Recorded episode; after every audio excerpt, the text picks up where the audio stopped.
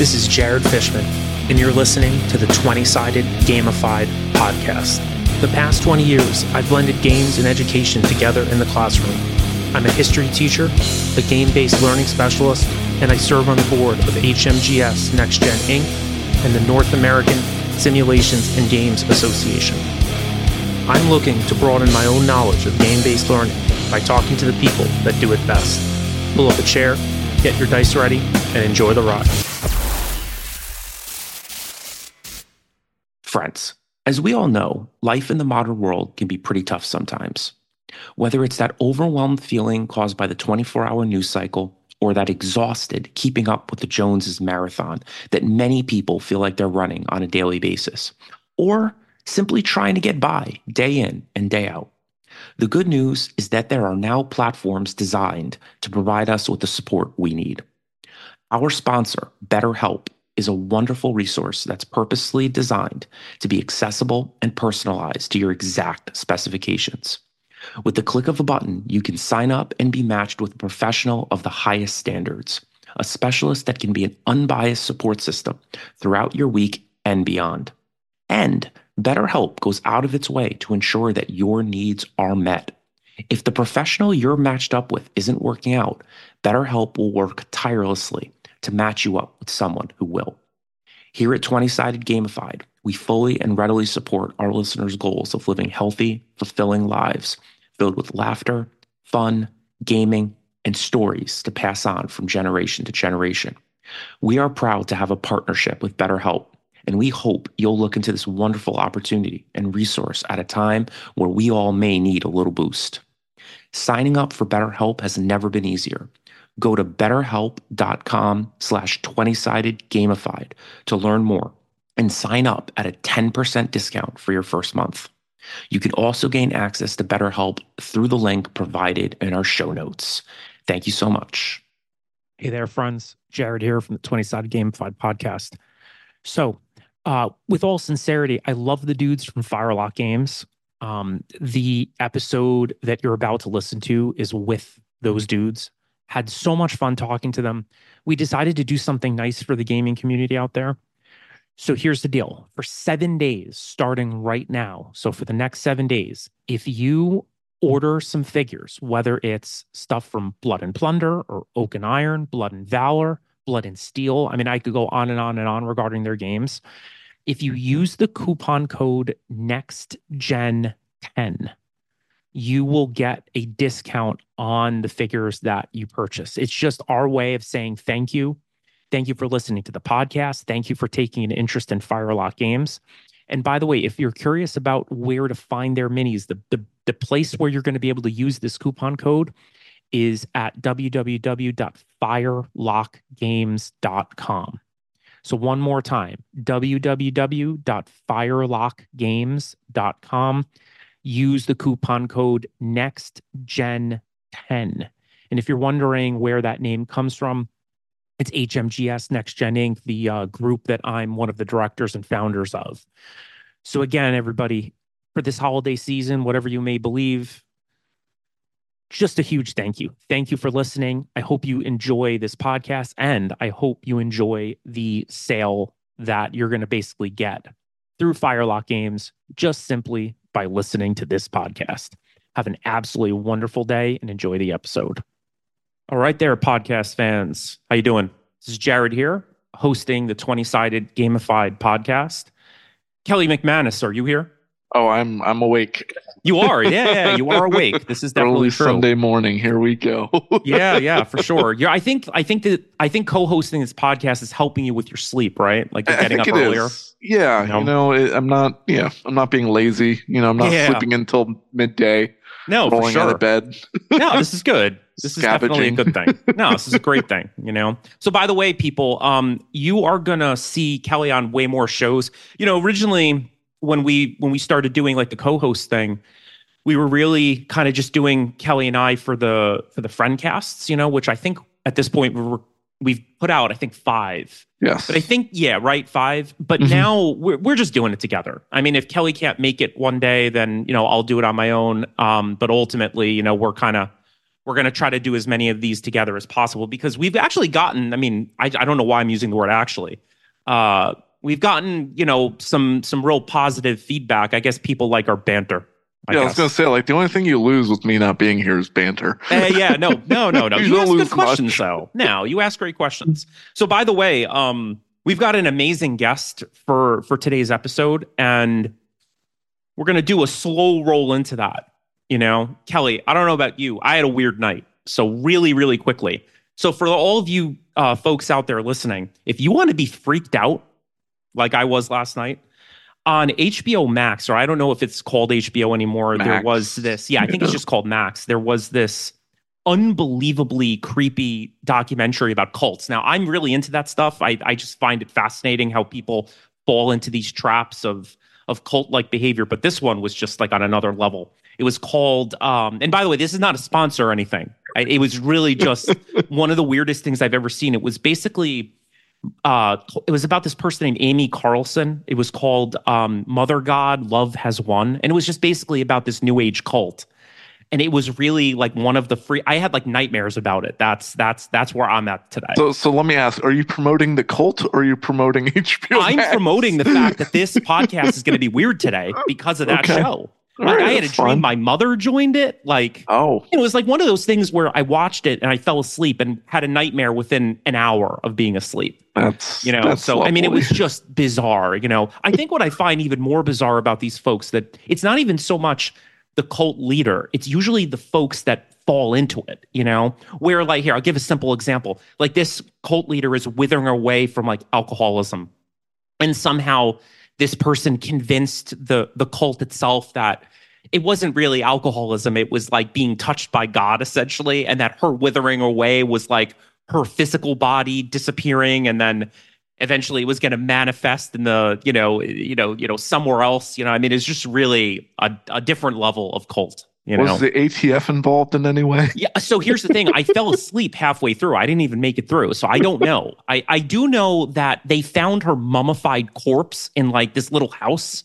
surrounded by her followers, who were like trying to figure out like you know what new body is this lady inhabiting? Like really, just uh, I don't know cults. You guys got to get it together. You know, folks that are in those like we need to we need to ratchet it up it has to be a little bit more believable. You know what I mean? I guess uh, then I would have more respect for people who you know end up in it. You know. What about you, Kelly? What uh, how was your night?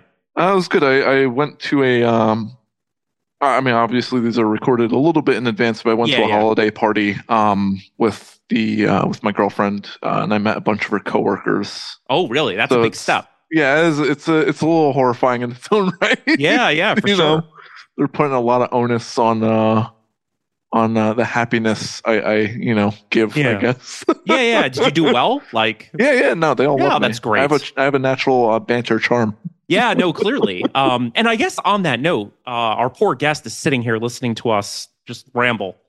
Um, so again, uh, yeah, everybody knows this already, but I'll say it, you know, one more time. Um, and I'll probably say it, you know, more than one more time on other episodes.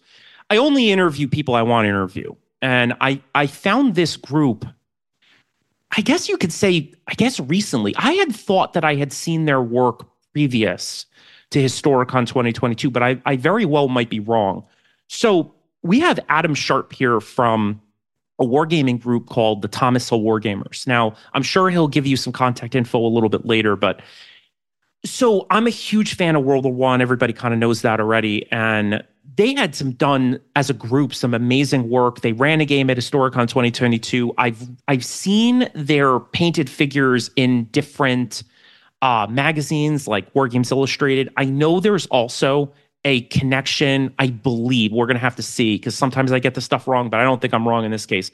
A connection also with Firelock Games. That's going to be a podcast that will more than likely air. I think it's going to air before this one, but there is that sort of connection there.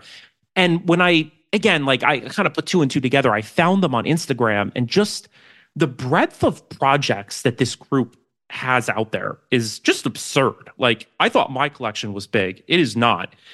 And also the, just the level of sophistication of these projects the group just seems so professional that I wanted to bring on one of the one of the people from the group and I hit up uh, you know, Thomas Hill Wargamers on Instagram, and thankfully, and here we go.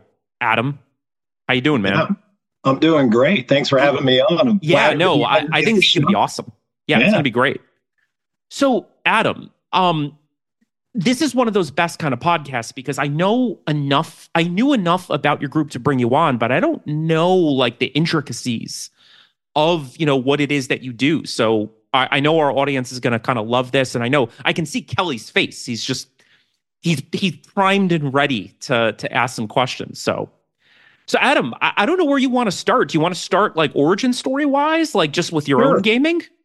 yeah, sure, absolutely. Um, you know, just a little bit of orientation of where we're at. Uh, the the Thomas Hill War Gamers, you know, we're a we're a group of guys who uh, grew up together and mm-hmm. um, literally grew up together. And, and uh, uh half of the group, or part of the group anyway, are my brothers. There's uh, there's four brothers, uh, and we all we all enjoy the hobby. We have forever, um, and a group of our guys, our buddies that we grew up with you know, here in our farming community. Uh, we live in South Central Ohio. Uh, okay. We're we're we're we're kind of in the foothills of Appalachia, uh, we call it, and uh, and a bunch of us farm. We're farmers. I don't know if you've had a farmer on before on your no pod, no. This is a first. this is a first. That might, be a first for you, yeah. But um, uh, so we we farm. Uh, uh, three of my brothers and I, uh, we we we own a farm together. Um, and we, we, have a farming business together. We're all involved off the farm, also in the agricultural industry. Uh, we have professions in the ag industry separate from the farm as well. So we're doing, you know, we're kind of in the space uh, uh quite a bit um, in, in, lots of different angles. And um, uh, in our buddies uh, that we that are part of the group, um, we're all all guys that we grew up with. Uh, some of them have been involved in agriculture, but we all we all played sports together. We all grew up playing right. football together and all kinds of sports. 4-H and FFA and different things like that. We grew up in um, in the rural community that we're in. Um, so uh, uh, you know our you know our, uh, uh our our history goes back to uh, truly when we were probably you know literally uh, kindergarten together uh, for wow. for a, a, group of us, um, wow. or you know, part of the group anyway, and uh, and we've been together ever since. And you know, we all share history. There's a lot of history here in our community in the area uh, that really got us all interested. Uh, but um, uh, but a little bit more, just myself on the background. So I, you know, we have the farms. Um, graduated from Ohio State University, moved to Washington D.C. for about 11 years, and um, spent spent quite a bit of time there, both in and out of government uh, advocating for agriculture. So I worked for on agricultural policy at the national level and the international level, um, doing advocacy work on Capitol Hill. And, and then I was a, White House political appointee for one of the uh, one of the administrations. I'll yeah. try not to get political. One of the administrations, um, and, and, did time working for one of those administrations uh, in, in, agriculture and environmental policy.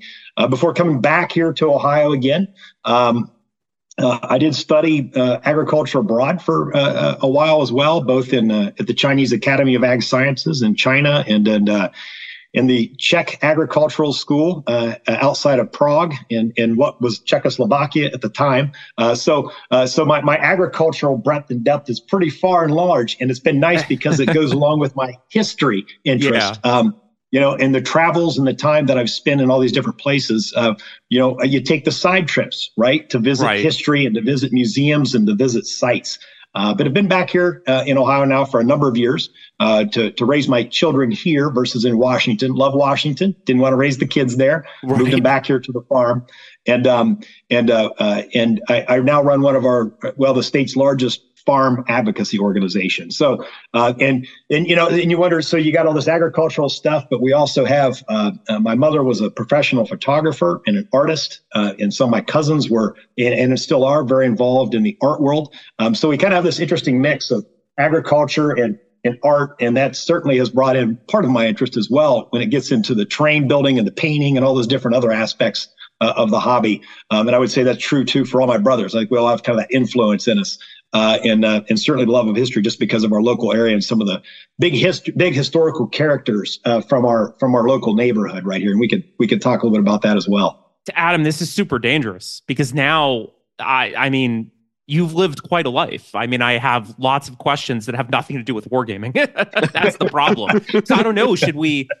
I mean, should we stay focused? I don't know, Kelly. What do you think? Should we stay focused or? Well, let's talk a little bit, I guess, about the life and then segue yeah, into so, the into the hobby. Yeah. So okay. So Do here's like a question. 50-50. Well, first off, massive thumbs up to you, sir, because you come from one of those industries. Yeah, I'll wax philosophical for a moment. Um, you come from one of those industries that um, I, I I hate to say it, but like so many people I know and just society in general, they don't think about the kind of work that you do. They just kind of mindlessly go right. into their into their supermarkets. Um, you know, and again, I'm not saying that all of these folks look down on this type of profession, right? But there are certainly folks out there that, again, just don't even think about what it takes to kind of stock those shelves with the food that they eat. So I guess that's right. Um, yeah. You know what I mean? Like, so I guess on Absolutely. some level, I'm just wondering, like, what's it like being a commercial farmer?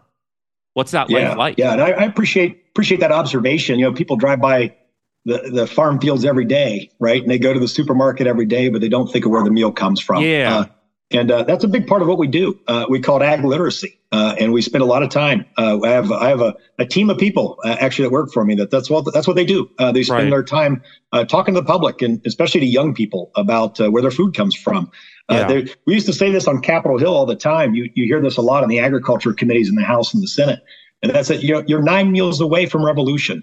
Uh, yeah. You know, when people are hungry, think bad things happen. Oh, of course. And, uh, you know, and and you guys who appreciate and know history so well understand that very very. Oh, well. absolutely, dude. Look, here's the thing. We, we'll we don't have to get too political, not too po- too political, but like, no, absolutely. Look, regardless of w- the way in which you lean, whether it's left or right or somewhere in the middle or whatever. Look, I don't think it takes a brain surgeon to realize. I distinctly remember the the lines at the supermarket, that crazed look in people's eyes during COVID, you know? Right. So you're right. absolutely right. You know, as soon as the as soon as the food runs out, as soon as there's there's an issue there, as soon as things that we're used to stop functioning the way that they normally do, that's usually from the perspective of a history teacher, right? Me, Right. Usually when bad things happen. when bad things happen. Yeah, yeah it's like, like you better hope that, for a basement you could lock yourself in, you know? Yeah, exactly. Right. I mean, yeah. I mean, we talk about uh, you know uh, national security is food security. You know, right. that's something that we we talk about quite a bit, and and you know, people are removed generations removed from the farm now in America for the for for most part, right? Uh, less than two percent of the population are farmers, and uh, so people don't understand where their food comes from, even though they drive past it every day. Yeah. Um, and even though it is one of the largest industries we have in the country, and the largest industry we have in Ohio, for example, um, and in many states. Um, but they don't understand where it comes from, and they certainly don't understand modern agriculture. And that's where right. we spend a lot of time in genomics and, and, and plant pathology and robotics and precision agriculture and in conservation. And there's so many different fascinating uh, activities that are happening now in our industry. Um, right. That uh, it is a different world. You know, people kind of vision the uh, you know overalls and a hayseed, right? Yeah. And a and you know and uh, and a pitchfork and that's just not the not the way it is anymore um, right. and uh, and it's it's a it's a fascinating industry uh, but we, we, but believe it or not it does intersect we we do we do intersect in the in the gaming space um, within right. our industry and um, some of the different things that we do and some groups that we work with have really gotten into uh, a scenario gaming to to to look at the future of the industry, near term future of the industry, in, and situations that might come our way, right? The black swan events, as they like to call them.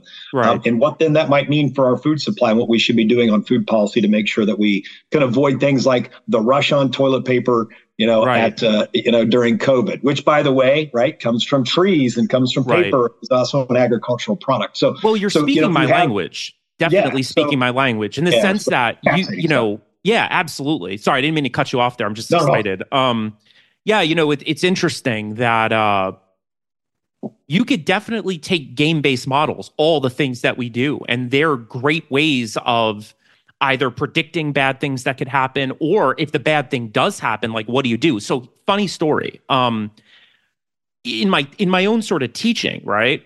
My students would joke with me because I would run a simulation about the plague for years I did this, like where you are a community leader, plague has struck, and what kind of laws are you going to make? What kinds of consequences are you're going to make if people break them? How are you going to try to combat it? So when COVID happened, I had like old students like joking with me, like, "Hey, like, should we go to Washington? Like, you know, how you know maybe, maybe we should go there and uh, you know maybe maybe help out a little. You know what I mean? So Uh, yeah, absolutely. I mean, you know, it's it's it. Yeah, it's interesting that you ran those you ran those models, and then you know here here you go. And right, we went moved into a real world scenario, and you know, it, it is as terrible as kind of all those things were around COVID and what happened. At the same time, uh, from our perspective, from the agriculture perspective, it was quite an opportunity for us to talk about the importance of food and food supply and supply chains. And, yeah, and that's definitely. in fact uh, the type of gaming that we've run. Uh, there's a uh, there's a consulting group that we work with now for a number of years, uh, and they're all former military intelligence guys,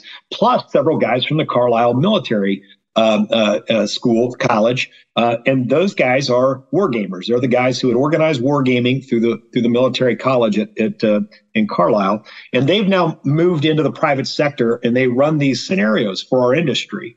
Um, uh, as consultants to look at these different situations and then what would we do to react to it. And uh, yeah. it's fascinating work. They, they oh, bring yeah. us together uh, a national group uh, every every fall. They do a national one of these war games in nashville tennessee. And they spend all this time uh, we, we put together these various scenarios and we have people from the very front of the food chain. So the, those providing fertilizers and seed um, and energy all the way through the farmer, through the food processor, through the food manufacturer, through the grocery store, through the, the food aid group, and ultimately to the consumer. And then if you have these different scenarios happen, how does the industry react? Yeah. Um, and uh, it, tremendously uh, pressing and fun, but also scary. Oh yeah, really challenging uh, uh, scenarios that we go through in these wargaming pieces that those guys organize, and they're uh, they you're exhausted by the end of a couple days of those. Oh, but yeah. they are really really telling. Yeah, in a, sure. In a tactile sense, how does that look? Like, how do these games look when when you're trying to project um, kind of these crises to mitigate them? Yeah, and I know you explained so, so, how it worked, but yeah. So we usually have you know between sixty and hundred people um, that are representative of that are the actual executives, so senior level executives in each of these different areas of the food chain. Okay, so these are real people that make the real decisions uh, across the food chain. Um, so that's who's there, and, and that's participating. The group then runs this uh, through a series of, you know, the brief, the, the initial briefing. Here's the scenario, uh, and then they split you out by sectors of the industry. So, it, but they but they split it up. So they, you know, so the, the so it's the the folks who are providing the inputs. They're all in one group, right? And then the farmers are in another group. And then the food processors are another group. The ag retailers are in another group. The consumers the grocery stores restaurants. So everybody's broken out into their groups. And there's there's half a dozen to a dozen uh, representatives from that industry in each sector. And, and they split you up right? And then they start asking you you know here's your resources right? Here's a scenario. You're you're usually in separate rooms um, and then you're coming together to interact to make pitches to each other about what you want um, uh, out of the uh, out of the scenario, and, and, you start asking for favors, right? You start you start uh, uh kind of bidding against each other, sometimes uh, to get resources, and sometimes you know, to, to, to push people away, uh, to put your typically to try to position your part of the industry as best as you can, because each of these groups are charged with representing their parts of the industry. But at the end of the day, we're trying to produce food. Um, so it's so it's back and forth of trying to what's best for us, but also for the better good. Um, so very real world. Uh, and at the end of the day, we usually come together uh, and there's a big room. They have a big table. We're rolling dice on probabilities of different situations, literally rolling dice. Um, so they have a big table mapped out. Um, it's got all the different sectors. Uh, we can put chips down, kind of bet on different types of things that we want to accomplish, and we're rolling dice. And we're all then arguing for why we're making the decisions that we're making around that table. And the whole time they have kind of an army, literally, they got probably 30 or 40 of their consultants in the room uh, recording everything we're doing. And then they write, and then at the end of the end of the game, they they tell you, hey, look, you'll get the final report in a couple months because then they analyze everything that we did, all of our decisions, uh, the different probabilities of different actions, and then they give us a final report uh, after you know a few months after the event happens, uh, and they give you a write up and they tell you here's kind of the major things we learned. Um, I'll give you an example. Um, the last one we did a year ago uh, was what if China invaded Taiwan? And the current now the game though wasn't about the actual military scenario, right? The game was about um, this administration, not to be political, didn't react. So this administration let it happen. It let China take Taiwan. Well, then what did that happen? What, what happened then from that? And, and what the scenario was is that you went into an immediate Cold War between China and the United States, a, a serious Cold War scenario. Uh, and it was a race then for resources around the globe for food production. That was our you know, how do we make sure, given that China, by the way, is our third largest food market where we sell product to, they're also one of the largest input uh, owners of a lot of the companies that we buy products from. If that's suddenly cut off uh, from the American farmer, um, uh, what do you do? Uh, and you know, and what are the reactions? And with scramble for resources around the globe, this is what we got into. Um, so fascinating scenario uh, and fascinating, and terrifying, fight. Terrifying, and very and could be very terrifying. Absolutely, yeah. absolutely. Yeah. So this there you go. That's a little fascinating. Yeah, absolutely fascinating stuff. Um, these must be high level thinkers, especially the data collection part, because anybody can run a game. It's another yeah. thing to analyze what happens in the game and then actually put together like a comprehensive report that says, okay, now that you played this, like here's what you need to kind of take away from it. Oh yeah, Th- these are very high level. These are the highest level people. I mean, these are yeah. the people that everybody at that in that scenario have worked uh, at the highest level of the industry and are either currently in the highest level of the industry or retired from it recently or still involved in it consulting. So these, yes, these these folks know what they're talking about. So very much so.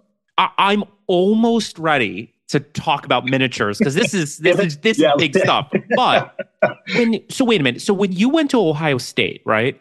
Did you know that you were going to get into this field? I knew growing up that I loved history Right. Um, that I loved agriculture, uh, that I loved politics in policy, but I had no idea what kind of career you could get into with that. Right. Um, and as an FFA student, Future Farmers of America, this this you know high school club that people may have heard of, right. they wear these blue corduroy jackets, right? Um, right. They uh, it's an old club. Uh, it's been around a long time, but it's it's it's a it's a large, uh, still a very large active uh, uh, club across America we I took advantage of a leadership uh, a group that they a course that they would run in Washington D.C. when I was a sophomore in high school, and I so my first trip to Washington was when I was like uh, 15 or 16, and um, and we spent the whole time running around Washington, learning about you know policy and politics and D.C. and history, and and and I just I just fell in love. That was it. Like I knew somehow, some way, I needed to get back into this field, but I had no idea, you know, what kind of a job that could lead to. And and and you know, here I am. You know, uh, I'm 51, uh, mm-hmm. so. Uh, so here I am 30 years later into my career. This is what I've been doing my whole life. Uh, and it's, and, and, and I love every aspect of working in agricultural policy. And when you were in DC, um, you don't have to use names or anything, but like what kinds of people are you talk like who are you talking to when you're in DC? Like what level did you sort of get up to? I mean, like, are you sitting in the White House having these conversations or in the Senate or yeah, so so I worked uh, uh, part of the time I was a, a, private lobbyist, so I would lobby okay. For the large the nation's largest agriculture organization.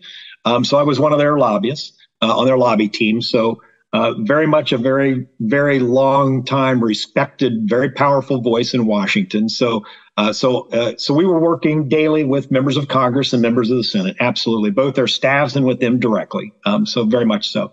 Um, when I moved over into the administration, uh, absolutely, yeah. It was a, it was a White House political appointment. So I, oh, I spent cool. uh, I was working for the U.S., but my appointment was at the U.S. Environmental Protection Agency. So mm-hmm. I was mm-hmm. at the U.S. EPA doing agriculture policy. And you might think, well, wait a second, wait, why weren't you at USDA, the Department of Ag? Right. Um, I could have gone over there. Um, but to be honest, uh, I kind of like the challenge uh, at yeah, USEPA. Yeah. um, we we have a lot of challenges over there, and uh, you know, and, and eat, environment and agriculture, you know, it's one and the same, right? Like we're, you know, the, the interact there, and a lot of the things that EPA does involves agriculture. So I was the I served as the uh, acting agriculture advisor there to the administrator, uh, who at the time I was working for uh, former New Jersey Governor uh, Christie Todd Whitman. Um, so you you you might know Christie yep. Todd Whitman or m- remember her. Um, uh, so I worked for her, and then uh, Governor Mike Leavitt, who used to be the Utah governor, he came in at EPA, and then and then finally Steve Johnson, who's my third boss at EPA, third administrator. But we spent a lot of time at EPA and then over at the White House uh, constantly on policy work. I work with the uh, Council on Environmental Quality (CEQ) at the White House. Um, their office is right there on the on the uh, on the square right behind the White House, uh, just just off the front of the square there. So we were over there two or three times a week for meetings. Um, so absolutely, yeah, it was it was very cool. fun work. Very fun work, yeah, and, uh, and and and you know, and you're surrounded by history every day, right? Yeah. Which was my other massive motivating factor to well, being right where I was. And we might be ready now, right? Kelly, are we ready? I think we are. Yeah, Kelly. Kelly's given the. uh He's given yeah, the head. Yeah, we're we're set. So, all right. So y- you've clearly led this wild life of I don't know. I mean, it's it sounds to me exciting, but also probably stressful. Are your miniatures your sort of like happy place?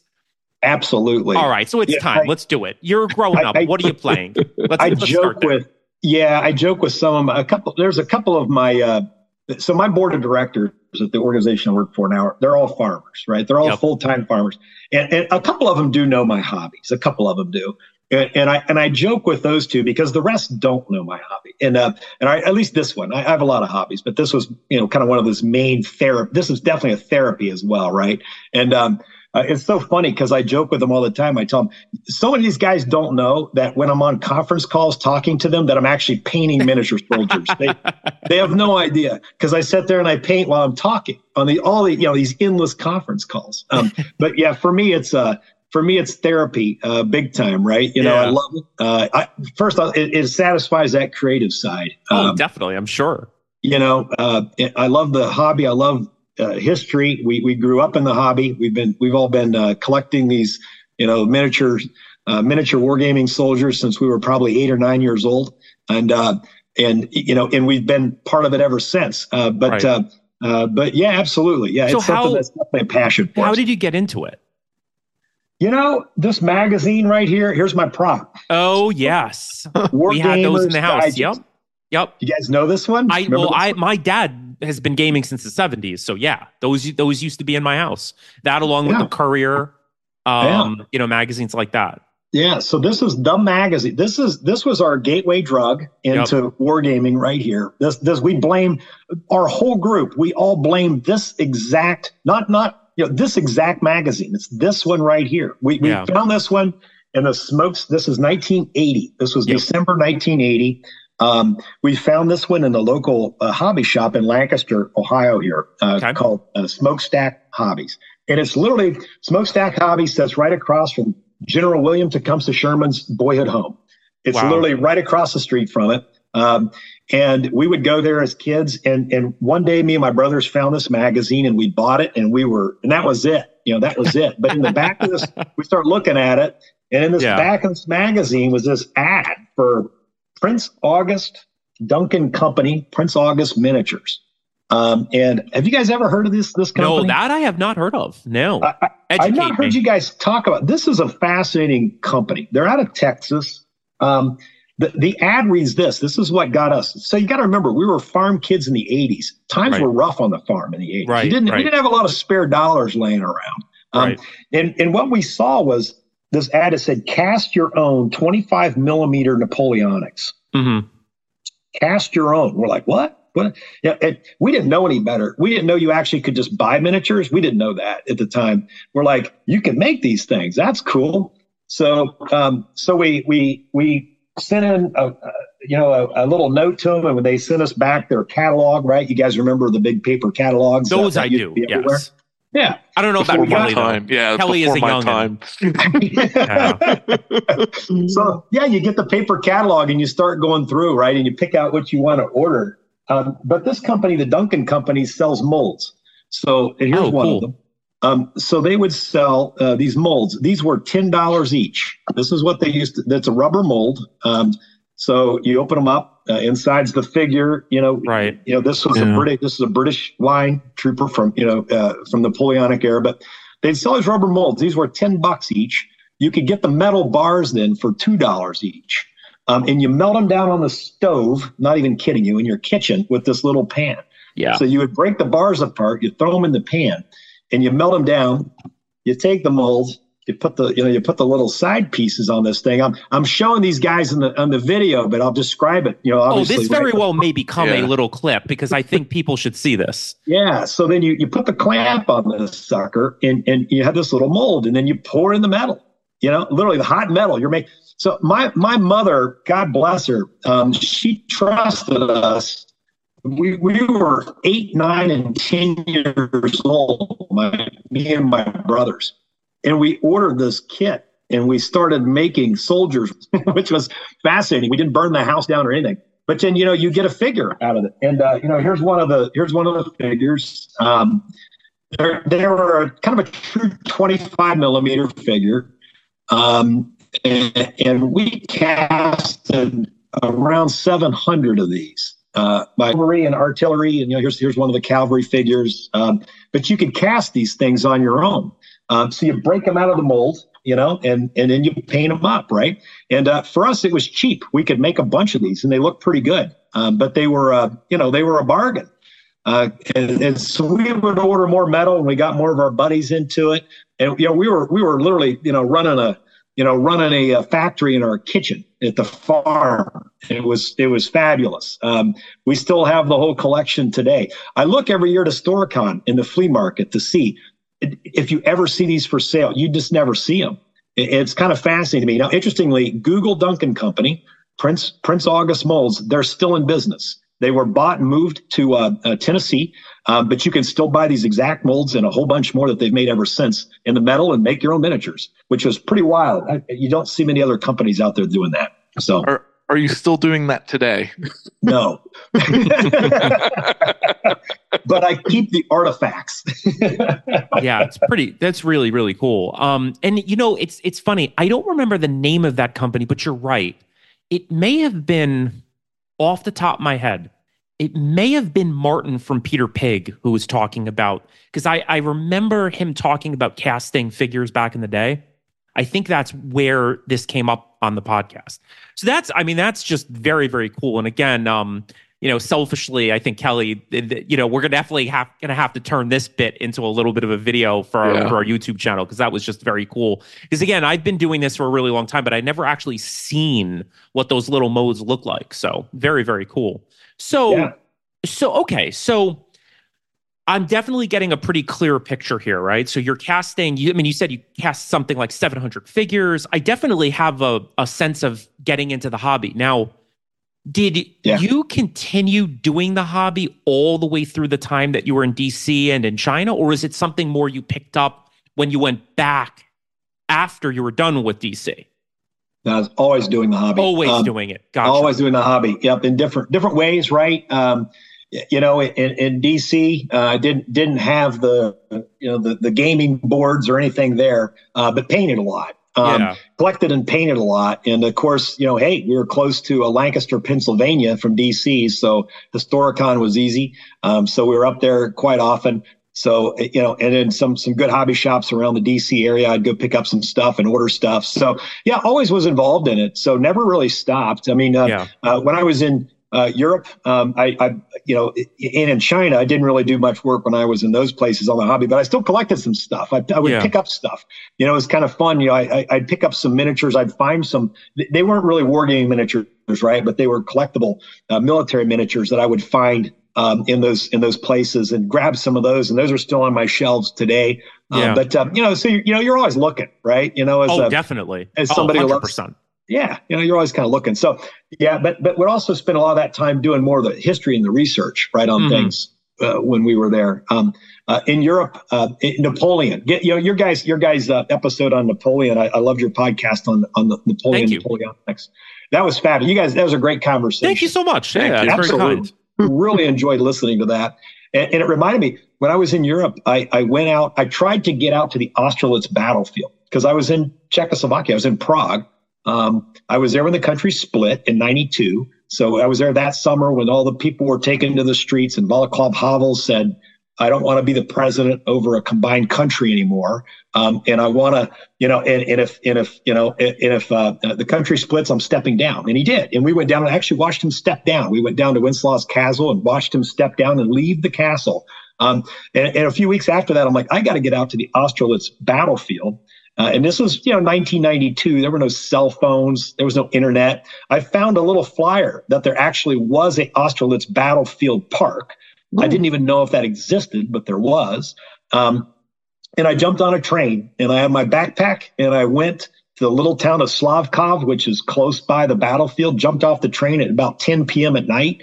Um, and uh, thought there was a hotel there. Uh, turns out the hotel had been closed for many years. Oh, and uh, Yeah, and, and, it was it was you know so we got there it was fabulous. Uh, uh, you know I didn't know what I was going to do, but I met a local guy uh, who was on the train with me. Uh, he put me up uh, and then took me on a tour of the battlefield the next two days with he and his daughter. Oh, and, wow, wow, had That's an cool. absolute absolute blast. Um, yeah. And you know but the things like that you know whenever wherever i've been i've tried to get out you know and see the history right? And see the lay of the land in particular you know yeah. that come, kind of brings us back to the terrain and the miniature no, building for sure. Absolutely. And you know it's funny when you go to battlefields right you see the importance of geography where even a small dip in the ground or a fence or a wall can make the difference between winning and losing in small engagements or even in big engagements you know or man-made yeah. trenches like in Napoleon. Oh God, absolutely.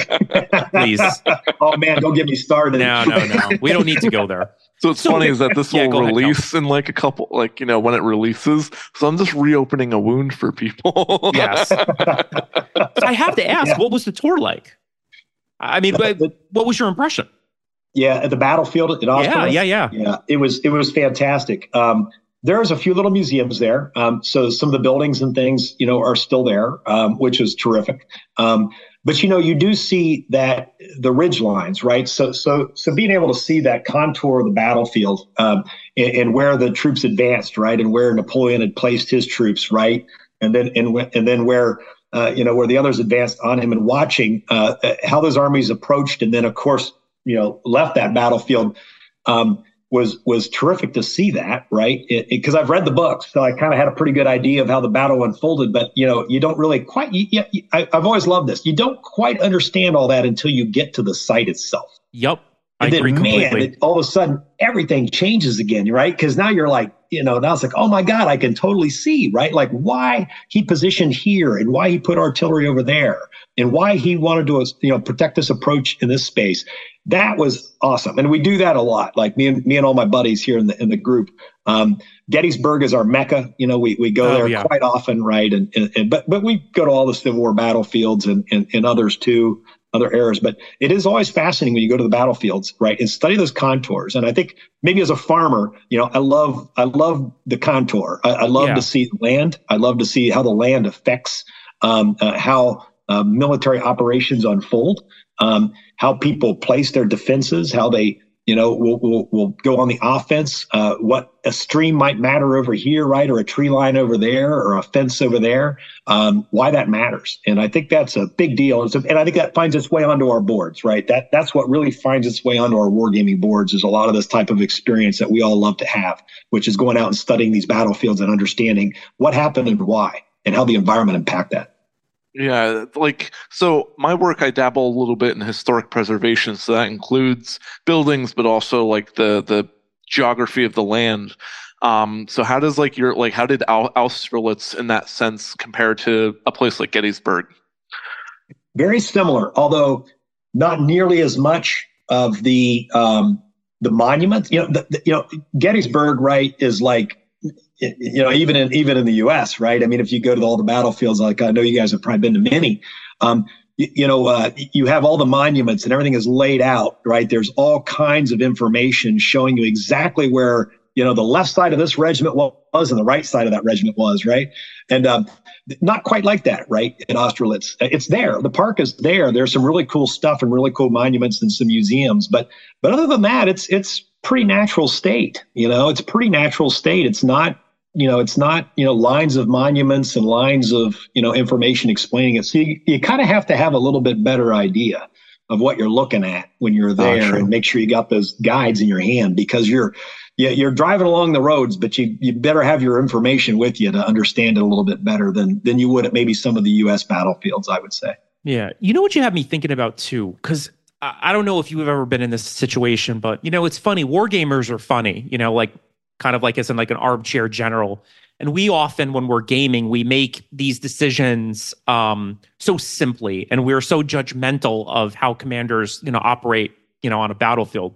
And it's funny, like going to Gettysburg and standing on Little Round Top and looking down.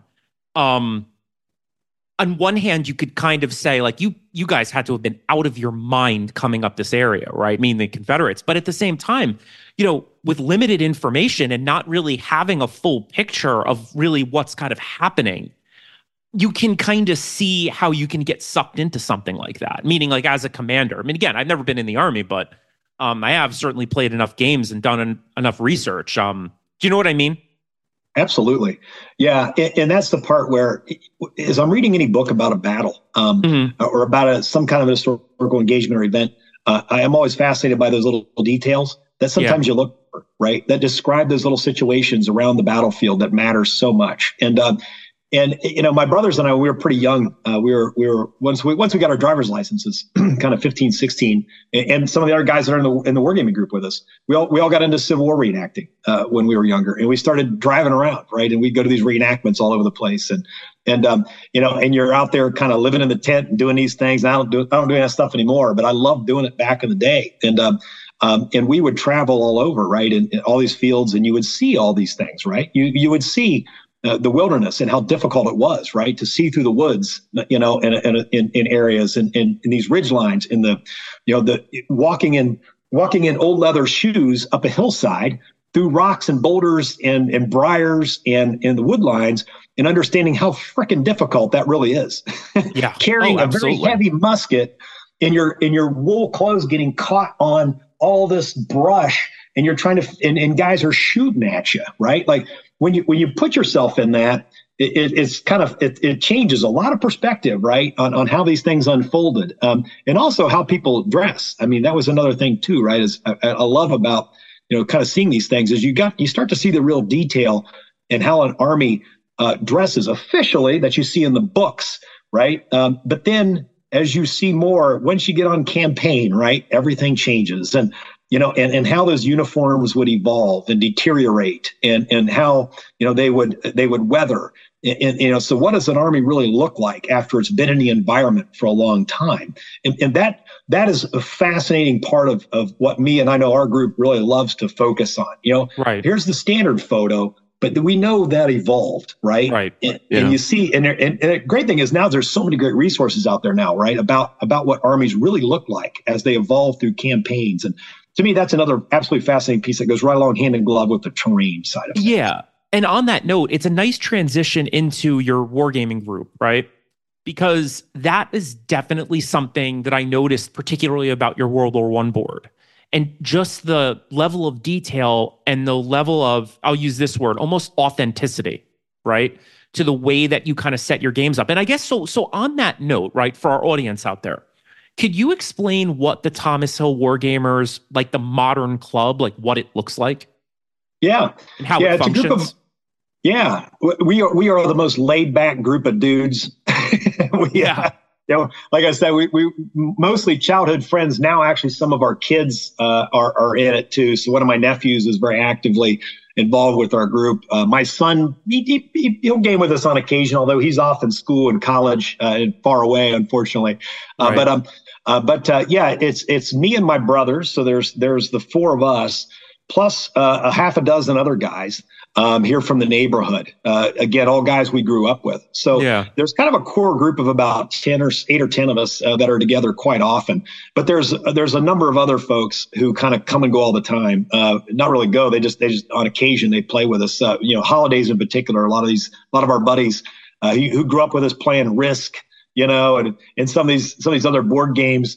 Um, you know, now they're they'll come back and play. Maybe at the holidays, we'll get together and we'll play a, a, large game, and some of these guys will come and play with us, and their kids too. Some of their some of their boys and others will come play with us too. So, so we're a very casual group. Um, and Thomas Hill, uh, the name comes from literally the road that our that our main farm sets on. So it, it's Thomas Hill Road, and, and oh, that's me cool. and my me and my brothers, there's the three of the four of us live here. We build our houses and our families. We live here at the farm in different areas of the farm. And uh, so that's where it got its name because uh, we all have big setups in the basements. And, uh, and so do our other buddies at their places, but we play a lot here. And somebody at one point said, Hey, we should just start, we should just call the car group the Thomas Hill, uh, you know, War Gamers. And so it's stuck. But, but, uh, uh, it, it, so it's a very informal group, but we're very, we're, we are, we're all the way in on the hobby. Um, uh, we do it, you know, we we work on these big projects together as well as a lot of individual projects. Um, we uh, we we all you know big uh, most of us big group of us go to Historicon every year. We I don't think we've missed an Historicon since probably the mid '90s. Um, so uh, so we've been going there uh, every year but we don't really run games. I mean, to be honest, we're very informal in that regard. We, you know, actually, that World War One board we took out there was one of the first times we've actually taken a participation, a game out, and done something with it there. Uh, and I think it's just, you know, as we've gotten older, you, you know, we, you know, we we love to share it more, and uh, you know, so we set up the Instagram site. We started sending in some articles to magazines. We started, you know, putting things out there and taking some things to some of these um, uh, some of these conventions because you know we're kind of older mature guys now right? And and and playing is fun but we like to we like to get other people you know involved and have other people see and be able to enjoy this stuff because it's fun for us to play it but it's even funner when you see other people you know what Definitely. i mean? When, you know, i do know what you mean. yeah more than you think. Yeah yeah how Absolutely. often are you guys uh, getting together to game? I mean since you all live so close. Yeah. Well, like a nightly thing? probably yeah, all the time. Yeah, I mean, all the time. There's two. There's anywhere from a couple of us to a larger group of us together every few weeks. You know, um, and, and we're and we we you know we're, we're frankly interacting constantly. I mean, we're you know like everybody else. Like we got our text group, so there's not a day that doesn't go by when there's 20 texts on there, people update, you know, just updating each other about our projects, even though we're only a few miles apart. Um, but uh, you know, so we're dropping stuff off at each other's houses all the time. Two of the guys have you know got into 3D printing pretty heavily. So two of the guys are running 3D printers constantly, right, in their places, and we're we're moving stuff around. You know, I got a note from one of my buddies this morning. He built me two the World War II, the ducks, you know, for my Pacific Marines, mm. and he's bringing them over tomorrow. Hey man, I'll bring those over tomorrow. So oh, that's cool. So we're we're interacting every day. Absolutely. It's literally the definition of like a, a community. I mean, that's what it yeah. sounds like to me. I yeah. have to ask though. Yeah. I have Absolutely. to ask you before because I want to know what I know a little bit about your projects, but we'll get into that in a second. What is it like gaming with your brothers? I mean, are you savages with each other? Like, do you do you get cutthroat, or is it more like gentle, or somewhere in the middle, or what? It is, it is nowhere near gentle. I mean, uh, you know, we're brothers. That's what I assumed. we're, we're, brothers that grew up playing football and yeah. hockey and everything else against each other, and we get into shooting sports and we collect historical firearms and we're a pretty aggressive group of people. um, so you know, there's a lot of smack talk. I mean, it funny. just never, it never, the banter never ends. You realize we're going to come visit and play a game this summer. Like, I'm sorry, you, but like, should. I'm inviting myself to your home. Please. Kelly and I are going to drive are, to Ohio. you guys are always welcome. Absolutely. Yeah, this is uh, just too cool. Yeah, yeah, yeah. No, very, very, very cool. Okay, so look, I'm I'm I'm I'm tongue twisting myself here because I have so many thoughts. Um, okay, so we got to back up for a second. So I again, sure. I'm imagining Absolutely. you and your savage brothers kind of going at it. Um, okay, tell me about the projects that you like. Like, is there a, a particular uh, time period or era that you really like, or you kind of all over the place, or what? Yeah, you know, we started off when we were, you know, first off, I mentioned the Napoleonics, right? So when we first started wargaming, it was Napoleonics. We loved the old movie Waterloo. You know, that it's like, you know, that one's a, now there's a movie, right? There's yes. a movie. Oh my God. Um, yeah. Well, I used to watch it once a week.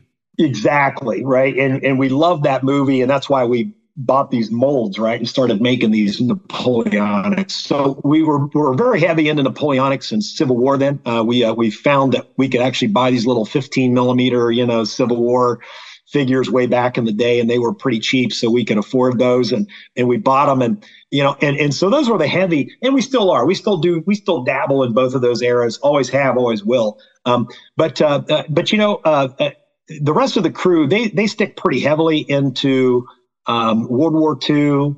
Um, uh, I've got them all into World War One heavily here the last several years because that's one of my major passions. Yeah. Um, but you know, uh, it, it, I, I'm I'm the one who probably veers them off into all these unique spots.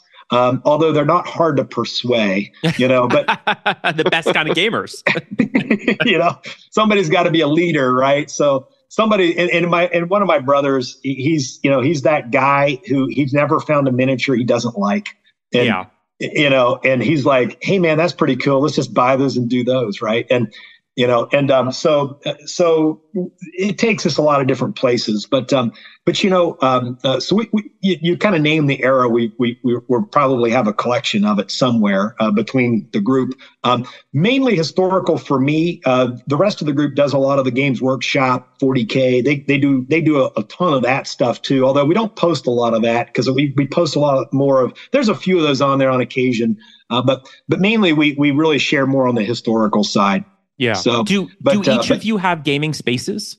Or is like do. they're one plate? Oh, so, no. you, so, you, guys can rotate or? Mm-hmm. Yeah. Oh, that's yeah. cool. Yeah, everybody hosts, you know. So yeah, you know, over time, right? You know, when uh, it was we as we've uh, uh, built our houses and you know, and different things. Uh, absolutely, there's a dedicated space. Everybody's got one, right? Yeah, so. you know, I gotta say, uh, you're Adam, you're you're lucky that this podcast isn't that big yet, because I feel like it, you're. You, you know, if, if the war, war, gamers hear about your community, it's like you're going to start to see houses oh, sort yeah. of pop up. You know, like retired folks that are looking for a game. All of a sudden, get, it's going to be like Joe Rogan going to Austin or like Dave yeah. Chappelle moving to Ohio. It's like all the comedians follow. You know.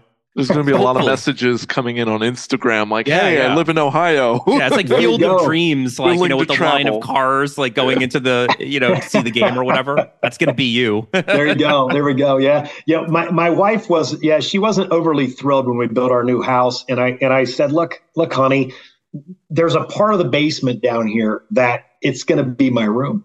And, and it's going to be carpeted and, and it's going to be finished and it's going to actually have sunlight come in it because you know a lot of a lot of wargaming rooms never see the light of day yes. right? Um, so it's a walkout basement. I said look we're design I, so i literally building this house i designed a room in the in, you know that's a, a, about a third of the basement that's strictly for the hobby. Cool. and and i still catch a hard time for that as you might imagine. But she's very kind and i I appreciate that. no, I'm sure. I'm sure. Um, so let me ask you. I used the word kind of professional earlier. You you guys strike me as a very professional group, especially in the sense that you are putting yourselves out there, meaning there are going to be young people that are listening to this podcast that look you guys up and it's like they're going to see your world war one board and they're going to want to build their own right so i think that's a, a, a wonderful thing and i guess my question is I mean, do you imagine that your group is going to do more of this? Like, are you going to try to write more articles or run more games at Historicon? I, I, I think so. Yeah, I think we do. Uh, you know, um, uh, not a ton. Um, yeah. We're, we're, you know, we love the hobby. Um, mm-hmm. We're not, we're not necessarily professionals at sharing it real well, although we, we like to. Um, uh, we have uh, uh, in the group. Uh, one of my brothers is a is a high school teacher. He's an ag education oh, teacher. Cool. Another one of the guys in the group is a high school history teacher. So, so we do have a couple teachers in the group, right? Yeah, but, um, yeah, yeah. we, I, you know, I think as we've gotten older, like I said, and we enjoy sharing it more uh, instead of just playing the games, right? Building and playing it, but sharing it too. So hopefully, it is inspirational to people, um, and especially young people, but anybody. You know, I, I, we hope it is. But you know, because and the reason why I think I love doing it, I know the rest of the group loves doing it, because we love to get ideas from others too, right? So, oh yes we love throwing it out there. Man, I just I can't wait to see what people are always posting about, what they're what's in the magazines to inspire us to, right? So yeah. so just kind of keep pushing it forward. And we love the detail, you know, as you can tell, right? We love the detail. And um, uh, now, but we're not button counters per se, right? Like right. I'm not counting stitches on uniform. I'm not that kind of guy. You know, we're not yeah. that kind of guy but we love to make sure the game itself is as real as it can feel on the board. That's something that we we love doing. And um, right. and yeah, I think the more we can share with that, the more the more we'll do. So I don't I don't have a ton of time. I got a lot of you know a lot of different things going on in my life, and so do all the rest of the crew. So I don't have a, I frankly don't have as much time as I would like to yeah. do articles and to do more conventions. I would love to have more time to do that, and hopefully in the future I, we will. Hopefully we'll have yeah. more time to do more. Yeah. So so in terms of future projects or things that are sort of upcoming. So I I mean, is it fair to fair of me to assume? I mean, I guess you guys are going to go to Historicon this coming summer. Oh yeah, we'll be there. Do you have any thoughts on something that you might run? Um, I was considering actually bringing the big the big World War One board back out again. Yeah. Um, and, and actually setting it up um, uh, somewhere, uh, you know, in the gaming area you know, this last time we had it uh, there in the uh, Phalanx Consortium's booth yep. is where we had it set, you know, there in the in the vendors area, um, and we just kind of did demos and stuff with it there with uh, for Blood and Valor with Firelock, yes. and um, so we did that there with it. But I'd like to just bring it back and let people play with it. Yeah, you know, it's funny. Weekend, They're know? wild yeah. dudes. I don't know if when your yes, episode comes, they are wild. Kelly, you weren't there for that interview. I feel like I don't know if they're close to my age. I'm not sure. I just feel like if I ever went to Florida and hung out with them, either I wouldn't come back or I'd get in a lot of trouble. That that's yeah. the, and by the way, Firelock Games, I love you guys. Like this is not a dig. You know, um, they're wild people. They are. They are. Uh, Rufus and Mike and the rest yeah, of us. Yeah, yeah, they, they are yeah. a wild crowd of guys. Yeah. Uh, they're fun. they're they really fun. are. Yeah, but I, I hear you. I, I, same thing. I was like, if I go to Florida, would I would I hang out with them? I absolutely would. But you're right. I'm not sure I'd either come back yeah. or you know, what I need bailed out at the end of the trip. Um, see, here's the thing. I I've always known about them. I've always known about Firelock games. Um, but I were both of them at Historicon, the last Historicon? Were they there in yeah. their booth? They were. Yeah, they were. There. Okay. Yeah. Yeah. So there. it's just because I remember Kelly. Correct me if I'm wrong. You bought some of their rule sets this past yeah, summer. Bought, we were bought, walking um, around. Yeah, I got their base rule set, and then I later purchased their expansion for the World played, War One you had played Blood and Valor once before, I guess, uh, the, twice with the club twice before. Yeah, yeah, yeah, yeah. It's sort of like World War One rule set. Yeah, and and Adam, um, yeah, is that your go-to? Like, that's what you it like is. to play? Yeah, you know, we we you know, of course, we bought the uh, uh, uh the the pirates first, right? You know, yeah. we uh, the group got into the pirates first, right? So, uh, uh, so Blood and Valor. So we started with that, and um, uh, or, or uh, uh, uh, the, the oh gosh, uh, pirate the pirate game. What's the pirate game's name? It's I think Blood, Blood and, and Plunder. Plunder. Blood and Plunder. Thank Blood you. Blood and oh, Plunder. Yeah. yeah. yeah, Blood and Plunder. It's too early in the morning still. Blood and Plunder. um, so it, it, we we just liked we, we kind of liked the simplicity of the game to a mm-hmm. degree, um, and, and, the dice and and you know and kind of the way it, it, it rolled. So so we really like Blood and Plunder, and then we and then we moved over uh, to Blood and Valor uh, and Blood and Steel now too. We've got Blood and Steel as well. Um, but but you know, I was I'm big into World War One. Loved World War loved World War One. Always have had a fascination. Wanted to do more gaming with World War One. But as you guys know so well, World War One's kind of a tough thing to. Oh yeah, yep. And you know, and, and there never was a lot of options out there, and there never was a lot of figures out there per se. There was there were some good ones, but not yeah. a ton. And um and and so as I was building this this board and I was looking for rules, you know, and I and I got Too Fat Lardies uh, through the mud and the blood, right? Yep. And uh, I bought that rule set and I bought Blood and Valor, and I started reading them both and trying to figure out like which one would be, you know, kind of a least complex. I'm, I'm kind of a simple rules guy. I, I want a game to flow and have fun. I, I, want it to, I want tactics and dice to determine versus who knows the rule set better. That's kind yeah, of, right. that's kind of my style. And, um, and so we were, we were trying to find the best game for that. And Blood and Valor just, it was so, you know, it's a very simplistic game in that regard, it, but it's got enough of that realism and dice rolling and it's very straightforward. And we play tested it a few times on the board and it's like, man, this is perfect. So, yeah. So, yeah. So we've become big fans of that, of that. And now the expansion, the end of Empire expansion. Um, yep. And that's, that's where they, you know, they, those guys, you know, I'd shared with them some stuff. It, just to be real clear, I have zero financial interest in and Firelock Games. I have there is no connection with us and that company um, other right. than we're just big fans. Uh, uh, so I'll put that waiver out there. There's nothing. Um, they you know um, they uh, uh, we get no royalties. We get nothing from any of this stuff. But we we've given them. Uh, um, uh, photographs, and of course, in the End of Empires expansion that Kelly you were just talking about, um, they used a bunch of our photos in there of the oh, of cool. the board. So a bunch of the photos in there of, of our, our board, and you'll see in the front of the book they gave us they gave me uh, uh, they gave me credit for that, which I really appreciated. I wasn't expecting that actually. I sent them the photos, and again, they're great guys. I sent them the photos and I said, "Hey, you guys can use these, feel free." Well, next thing I know, you know, Rufus sends me a complimentary copy of the rules, and in the front, you know, for art and for photographs, he gave me credit. I really that was really cool. Uh, wasn't That's expecting really cool. that.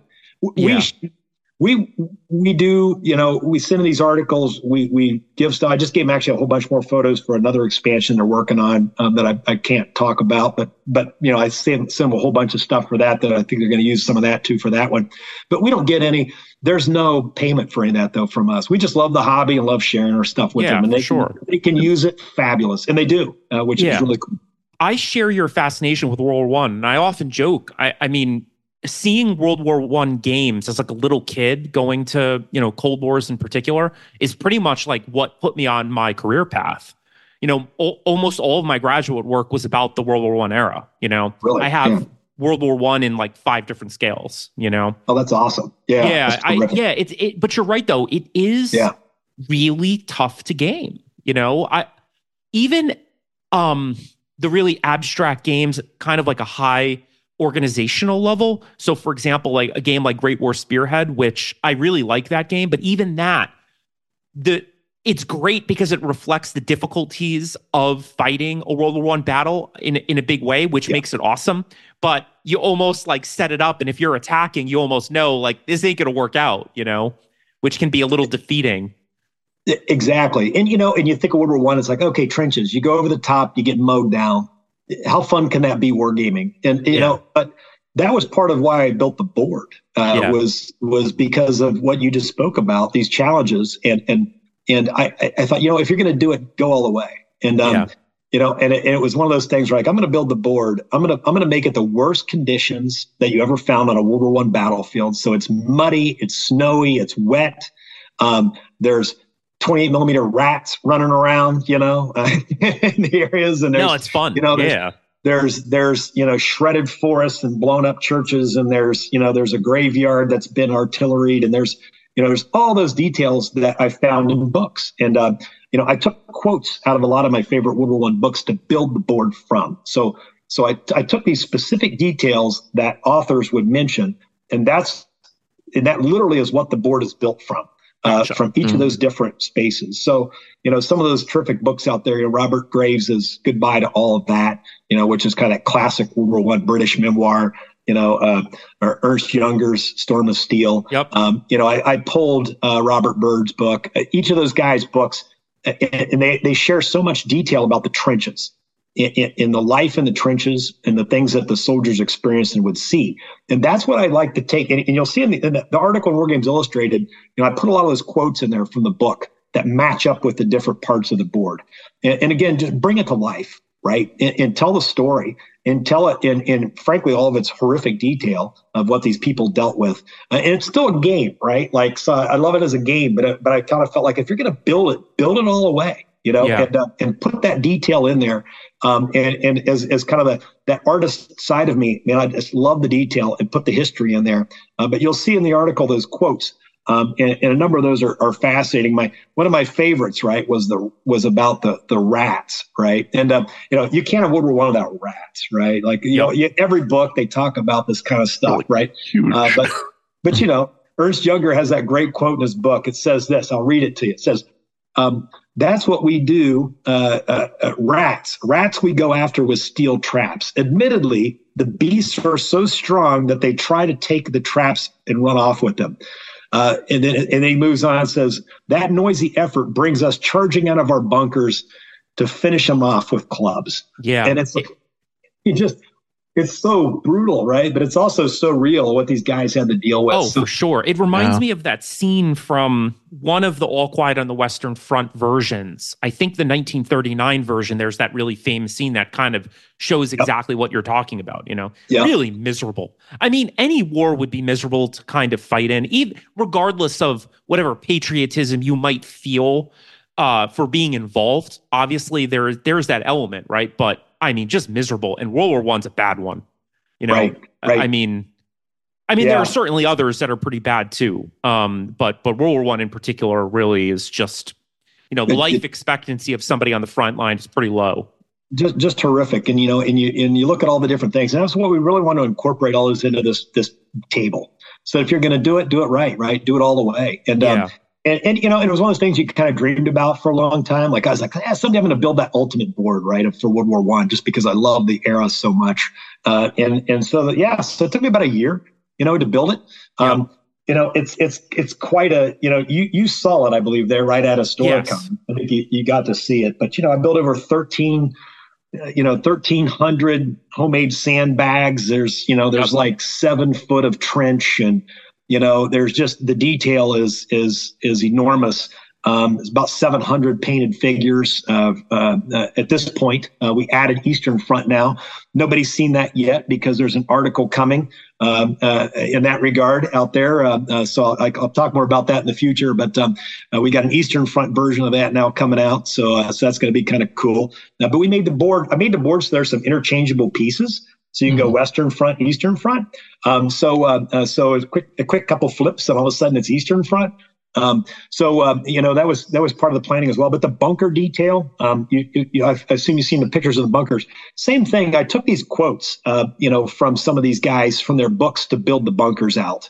Um, and you know, uh, Robert Graves has some great quotes where he's talking about, you know, he goes into these timber-filled bunkers and, and, they're lined with whiskey bottles and shelves of books and magazines and tablecloths and real detail, right, of what was in a World War One bunker. And uh, you know, so I built seven bunkers right into the board, and um, some of them have a lot of detail in them. And um, you know, those are the kind of things that bring the game to life for me, right, and and for our buddies.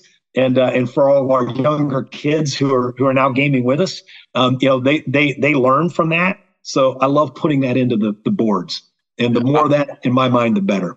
I'm I'm looking at that you have an image on your Instagram inside the German Great War HQ bunker. And yeah. as you described, it's all there. You have like little bowls of fruit. You have like um, buying Liberty Bond papers, like all like. Are, are you guys also like modelers as well, or is this just a love for the period and a love for the the content that you're working with? Yeah, we, we, used to be. Uh, we grew up building model airplanes a lot, you know, that kind of thing. Um, never really railroads and stuff like that, even though I always admired railroad builders. You know, I always admired the detail, right, of what railroad builders did. And, and I always loved, like, gosh, I really want that on the wargaming table, you know?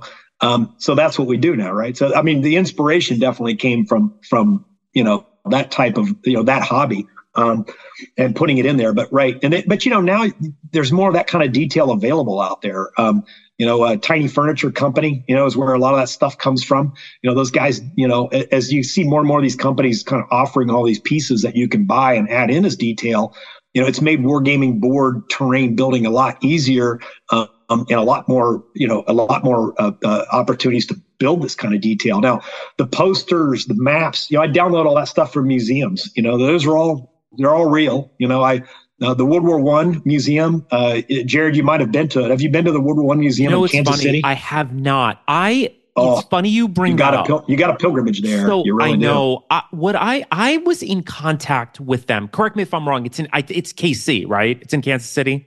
Kansas right? City. Yep. Yeah. Yep. Years ago, I think it was pre-COVID. I had been in talks with the museum to do some game-based learning stuff to kind of come in and run a game. So I don't know, like I've gotten bad with this. Like I, often when I look, I, it's almost like mixing work and pleasure. I guess there's a huge part of me that just wants to go for the sake of going, you know. But then mm-hmm. there's another big part of me what's like I really want to do something there. So, you know, I, I I will get there at some point. Is maybe a maybe a shorter answer. It's yeah, it is absolutely worth a trip. Um, yeah. I stopped there years ago for the first time and didn't quite. I guess I didn't have high expectations yeah. I was absolutely blown away. And I stopped there again this summer and we were we were coming back from Colorado and mm-hmm. I, and, and, truly it was part of the trip I planned to stop there, you know, and my, my wife allowed that, which yeah. was great. So we stopped and spent a day there again. And um, it, it's both a great museum that tells the story of World War One, but it also has such a collection that is so impressive and, and, and unique. There, there's mm-hmm. there's a lot of uniqueness to their collection that you also wouldn't maybe expect. Um, so, uh, fabulous uh, collection, um, and and highly worth it. I highly recommend it. Yeah, very inspiring. You know, yeah, yeah, for sure. I mean, you know what I again like, kind of mixing that pleasure and professional. Um, we again speaking somewhat for Kelly. I mean, we we we did go to PAX recently um, and again, it's hard to say like when this episode's going to air, but there is something really special about doing these kinds of podcasts on location. So I imagine too would be really fun at some point to you know visit some of these battlefields or visit you know a museum and literally have a podcast from that place, you know, kind of talking about it. So yeah, um, at some point I'll definitely I'll definitely sort of get there, you know. Oh, absolutely. Yeah. So by the way, Adam, um, this is definitely one of those podcasts where it's almost like there's going to have to be a part two because I feel like there's a lot that we haven't even touched the surface of. And I see Kelly. We've only scratched the surface. No, we really, we, yeah, we, we barely the got surface, there. Guys, sorry. No, no, no. I mean, I this is this was really a lot of fun. Um, so let me ask you, like, just as we start to, I guess, close down, I guess what we could call part one of this uh, conversation, or maybe who knows, part one of many. Um, is there a project that you're working on right now that you know you're you're real passionate about, or something that you're doing that you can kind of kind of talk about here on the on the pod? Yeah, absolutely. So um, right now, kind of one of these interesting little uh, uh, facets, little rabbit hole I'm going down. It was inspired by an article in in War Game in, in you know War Games Illustrated um, by by a gentleman. I'm, i got to find his name. I actually have his name uh, laying yeah. around here someplace. But um, uh, but at any rate, um, it was an article. Uh, uh, it appeared a couple years ago, um, and he has he has a great um, uh, really great Instagram as well that I that I follow. Uh, but it's about the, uh, the the Tlingit Indians in mm-hmm. Alaska and their interactions with the Russian fur traders. Um, okay. So this is kind of 1800 to 1804. Um, and uh, there's a the, the, the article in War Games Illustrated really got into. Uh, it was it was a, it was a, a, great little collection he'd put together. There's a Russian manufacturer that makes 28 millimeter Tlingit Indians. Okay. And um, uh, he's the only one. Like there, there. I shouldn't say it. There's one other company that makes a few characters, but but he makes kind of a whole range. Um, and uh, as you might imagine, uh, it's a little bit difficult to get a hold of those right now oh, uh, because sure. of yeah. you know, politics. But he and I figured out a way, and uh, and he's he's sending me. He cast a, a, a, couple collections of them for me, and he's sending them to me right now uh, from from Russia. So I'm looking forward to getting those. Um, and I'm building out a board for those. Uh, but it's kind of a fascinating piece of American history, right? That just doesn't get talked about. And, and as you've seen on my on my site, I, I got all kinds of uh, different uh, spaces in history that I, I, I we've played in, and we got a lot more on the on the board. Uh, but but kind of this this Indian interaction with with with the Russian uh, initial trappers and traders up in Alaska is one of those. Um, the Czech Legion uh, in the Russian Civil War Yep. And and their scenario across the Siberian Trans Siberian Railroad. Um, collection of sold, uh, figures is done. I'm building the board out, and the armored trains and all of that is coming along now. Um, World War II in the Aleutian Islands. Who nobody's game.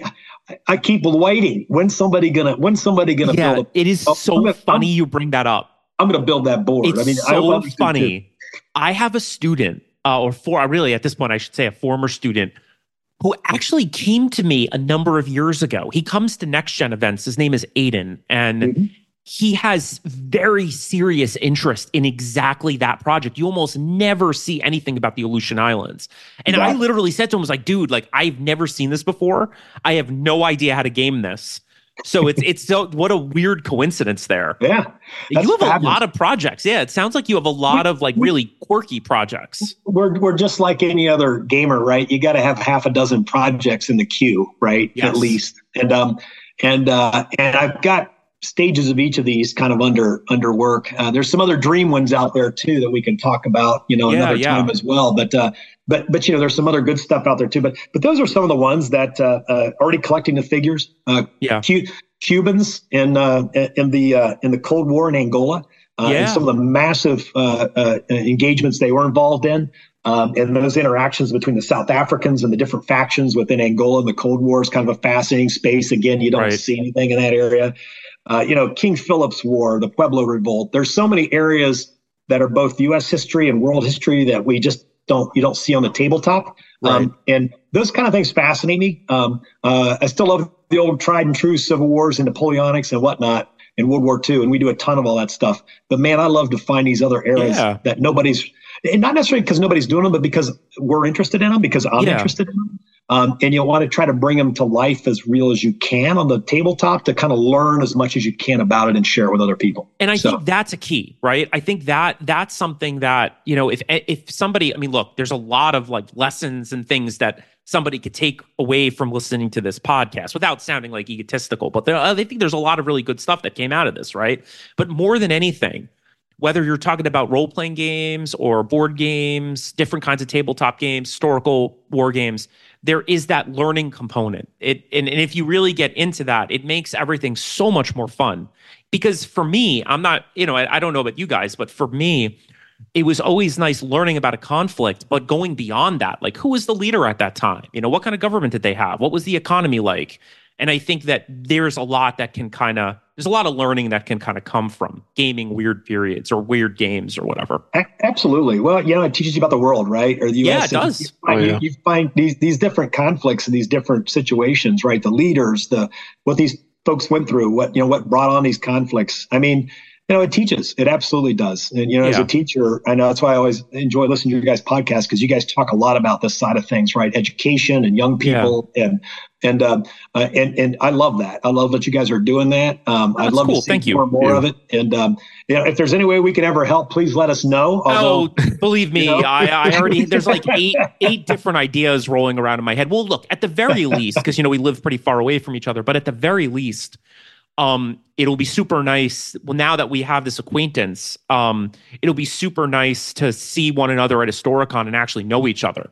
You know, because yes. You know, I'm sure we'll, you know, we'll we'll be there. Hopefully, actually, Kelly, you know, maybe doing some podcasts while we're there. That'll oh, totally. fun. Yeah. You know, and then maybe like the whole lot of us, you know, we could get together with the uh you know, the Firelock Games guys that get into trouble, go smoke cigars and drink rum. I think that'd be really fun. Exactly. Always got to keep an eye on those guys. Oh no, I know, I know. So, well, look, this was a blast. Uh, and again, um, th- this podcast uh, is is exactly what I like about doing this because I almost like not knowing a massive amount about the person kind of going in. I mean, I knew enough to get this interview going, but I feel like we really can have like a little almost like a sequence of different podcasts about some of the things that sort of came up today, you know? Absolutely. Happy Hopefully to. Oh, yeah, yeah, it's absolute blast. um, Kelly, I don't know about you, man. How do you feel right now? I feel good. I'm actually yeah. like uh, in, in, inspired by the Instagram uh, yeah.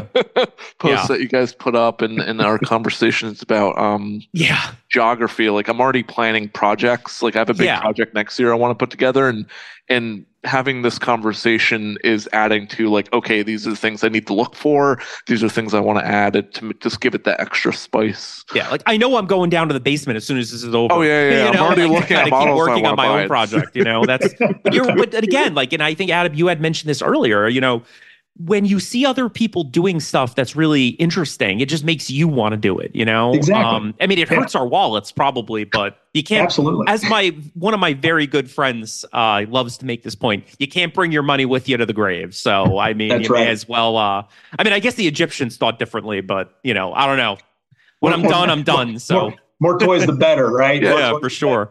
So, or at least as much as the wife will allow. Yeah, yeah for sure, for sure. well, I have the greatest wife ever. She loves she loves the fact that I do all this because I, I don't know. I mean, it would be pretty miserable to go through life with whatever gender, whatever you want to talk about. It's like not having a hobby. I mean, those type of people, they are just miserable. You know, I, I, think it. everybody yeah. needs something like this, you know? Yeah. Because no yeah. matter how fulfilling one's job is, you got to have something on the side that you do to get you up in the morning, you know? Yeah. The creative and, outlet, right? Oh, that absolutely. creative outlet is fabulous. And, and, you know, a lot of people, and I find it certainly in my work and spaces, but, uh, but not, not to the degree that I need, right? Yes. So the hobby provides that along with, you know, that love of history and everything Definitely. else.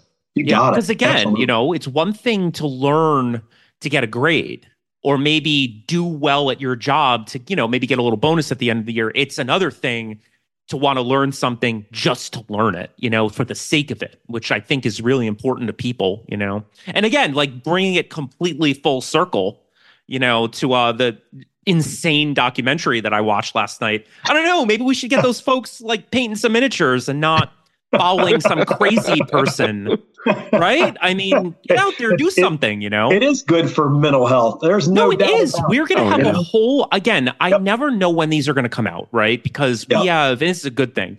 I have such a backlog of episodes, and there's always people that want to come on, but we're going to do a whole thing on mental health um, yeah. and and games. Oh, yeah. I'm not even joking. I think games are a great outlet for people to really oh, yeah. immerse yourself. And again, whether that's like a role playing game like Dungeons and Dragons or a political game like uh, Dune Imperium or whatever, you know, I think yeah. it's a great thing for people, you know. Oh, and oh yeah, you know, yeah. One of one of the guys in our group is a is a veteran, Iraq. He yep. was wounded, and he'll tell you absolutely it was it's been very therapeutic for him. Yeah. Um, and, and other guys, you know, that we interact with quite a bit, right? Absolutely. You know, mental health and, and also just, you know, uh, therapeutic and, you know, and a place to really focus and produce things yeah. uh, that you enjoy and love and other people also uh, can as well. Um, it is. Yeah. It, it, it, there's a, there's a big space for that in society and, and, yeah. and more people should, should hopefully learn about that. I, I hope so. Well, yeah. I mean, I don't know. This podcast is starting to reach a lot more people, um, mostly because of the guests and such. So yeah, yeah we'll have to see. You know, uh-huh. um, okay, so here's a at least a final question for the time being. So Thomas Hill Wargamers, right? So if if somebody wants to whether reach out to you guys or find you, uh, you know, on the interwebs, uh, yep. and what would you suggest somebody do? Super easy. Uh, a lot of people do it. Just use the Instagram. Um, yep. And just shoot us a message straight through the Instagram. Um, and uh, you know, just that's that's the easiest way. And I'm always happy to throw you out my email or whatever else you need as well there too. Uh, but uh, my my Gmail, I can give you that as well. People just want to email me directly. Uh, but are you sure? Do you are you do you want to do that? okay I don't know who's do listening that. out there, my friend. you might get like crazy emails yeah, from the Firelock guys. The you know? cult is going to send you emails. no, do it. I'm just kidding. You'll be fine. I'll, I'll give it a try. Yeah, do yeah. It. If I have to shut off. Yeah. Do it. yeah, no, it's uh, it's uh, sharp farms uh, because we're farmers, remember? So Sharp yep. Farms, F A M F A R M S, and then the numeral one, Sharp Farms one at gmail.com. Uh, so you can shoot me an email, uh, but probably the easiest is just just jump through the uh, uh jump through the uh, Instagram site. Absolutely. All right, awesome. Well, this was an absolute blast. Um, Kelly, I hope you had as much of a oh, yeah, fun time as great. I did. Yeah. Super, super fun. Thank you very much for coming on. And like I said, uh, it'll be fun to chat offline in a moment about you know some different things we can do. Yeah. Well, thank you guys. Thanks, Kelly. Thanks, Jared. I appreciate you guys having me on. Hey, I I, I didn't really. I, I got to be honest. I had not yep. heard about your podcast until you reached out to me, and I've yep. since listened to many of the episodes, and I love it. You guys oh, do a great job. You're, you, you are. You're great interviewers. I love the guests. I love the interaction. So thanks for having me on. It's been a real pleasure. Oh, absolutely. Thank pleasure. you. Thank you. Thank you very much. And then for all of you uh, folks out there listening, I feel like I've used that word a dozen times here, but I don't know. Sometimes you, you just, I don't know. When I teach, I know every year there's like a certain word I use all the time. But um, so for everybody listening out there, thank you. First off, thank you for listening. Um, and as we wrap up here, don't forget, you know, just a few a few plugs. Some of these are advertising. Don't be mad. Um, you know, it's, it's part of the part of the deal. And some are just, you know, people that we really like. So uh Matt Rendar and Battle Tribe. Always loved shouting, uh, shouting Matt out, Matt out for all the stuff that he does. Um, my one of my dear friends, Corey, and Cigar Box Battles, kind of making some of the most high quality uh, gaming mats that you can kind of get out there. I mean, I use them all the time. Uh, I would also like to shout out one of our sponsors, BetterHelp, for again, sort of being a. Uh, we were talking about mental health just now. You know, just sort of being an outlet out there for people that might just need somebody to talk to, right? So I'm a huge, uh, hugely thankful uh, uh, to that company. And I think on that note, I think that's kind of where we can stop. Kelly, thanks for co-hosting as usual. of course. All right, everybody. Peace. Have a wonderful, wonderful day. And I hope you guys enjoy this episode. Thank you, everyone. Bye, everyone. Thank you so much for listening to today's 20 sided gamified podcast. I hope you got as much out of the conversation as I did. If you're interested in learning more about the organizations I work with, please visit www.nextgengaming.org and www.nasada.org. My Instagram handle is hmgs underscore nextgen underscore inc. Until next time, be well, get some gaming in, and roll some 20s. Thank you so much.